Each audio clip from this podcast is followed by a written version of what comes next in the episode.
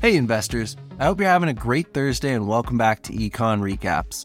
If you're new to the channel, we make daily 5 to 10 minute recaps, keeping you up to date with the market.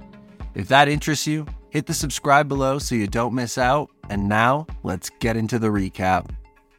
The S&P 500 closed the day up 1.33% to a price of $4,146.22 all but one sector closed the day higher, the best of which being consumer discretionary up 2.21%. Big names like Amazon and Netflix were both up over 4.5%.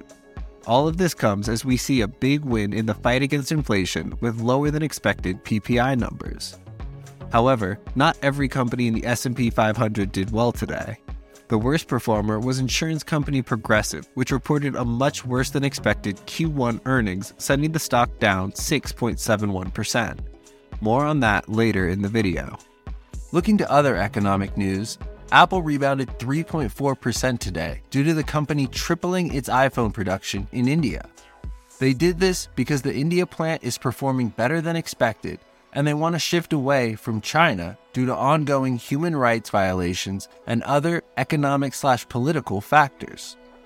Boeing shot down 5% in after hours today as the company gave us all deja vu, announcing a reduction in 737 MAX production and deliveries. This is due to certain parts having issues, and Boeing said the supplier, Spirit Aerosystems, used a non standard manufacturing process during installation causing fitting issues towards the rear of the plane. PayPal is up 2.75% on the day as the company announced it will be cutting the pay for their departing CEO, Dan Schulman, by 32% for his last year after not meeting financial targets. Chinese e commerce giant Alibaba's stock rebounded 2.5% today after being beaten down 10% this week. The reason for the sell off is due to news of SoftBank Group liquidating their long held position in the company. They have already sold roughly $7.3 billion worth of Alibaba stock this year. Today, we got the purchaser price index change for March. Month over month, we saw a half a percent decrease in prices charged by producers and a year over year change of 2.7%. Both of these readings came in significantly under expectations, a great sign that we are making progress in the inflation fight. Continuing and initial jobless claims came in today mixed. Continuing claims came in at 1.81 million, 4,000 below forecast. However, initial jobless claims came in higher than expected at 239,000 new claims. This was 7,000 above expectations and 11,000 higher than last week. While I am truly sorry for those who lost their jobs, this increase in claims should introduce some slack in the services sector and help fight inflation. Tomorrow, we will get retail sales and industrial production month over month for March. We will also get the preliminary Michigan Consumer Sentiment Report for April. Now, going into earnings for the day. We will start with Delta Airlines, which reported a slightly worse than expected quarter, Revenues came in at $11.84 billion, mildly worse than the 12 billion forecast. Earnings per share also came in low at 25 cents, 4 cents lower than forecasted. Initially, the stock sold down 4.5% before rebounding slightly to down 2.32% since open.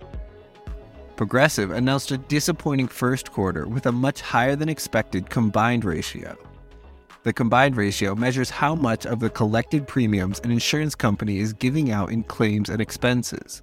Needless to say, the ratio coming in at 99%, 4.5% over expectations, was not a good look for the company, and as mentioned earlier, sent the stock tumbling down 6.71% by the close.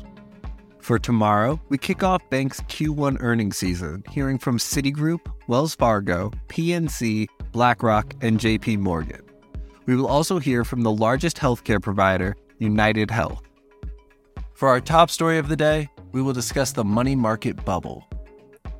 A money market bubble happens when the demand for money market funds, which are low risk investments that offer slightly higher returns than cash, increase rapidly and exceed the supply for short term debt securities that these funds invest in. This can be caused by investors losing confidence in banks or other assets and seeking a safer place to park their cash. Money market bubbles typically lead to lower interest rates, reduced lending activity, and slower economic growth.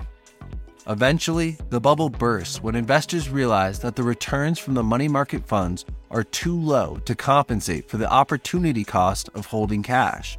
It may also burst when investors regain confidence in other assets and shift their money out of a money market fund and back into traditional investments. Thank you for listening to Econ Recaps and tune in tomorrow where we will go over the performance of the S&P 500, economic news, and a new top story. A quick reminder if you enjoy our content, make sure to watch yesterday's video where we discuss CPI data, Peloton, and Cirrus Logic. Cheers.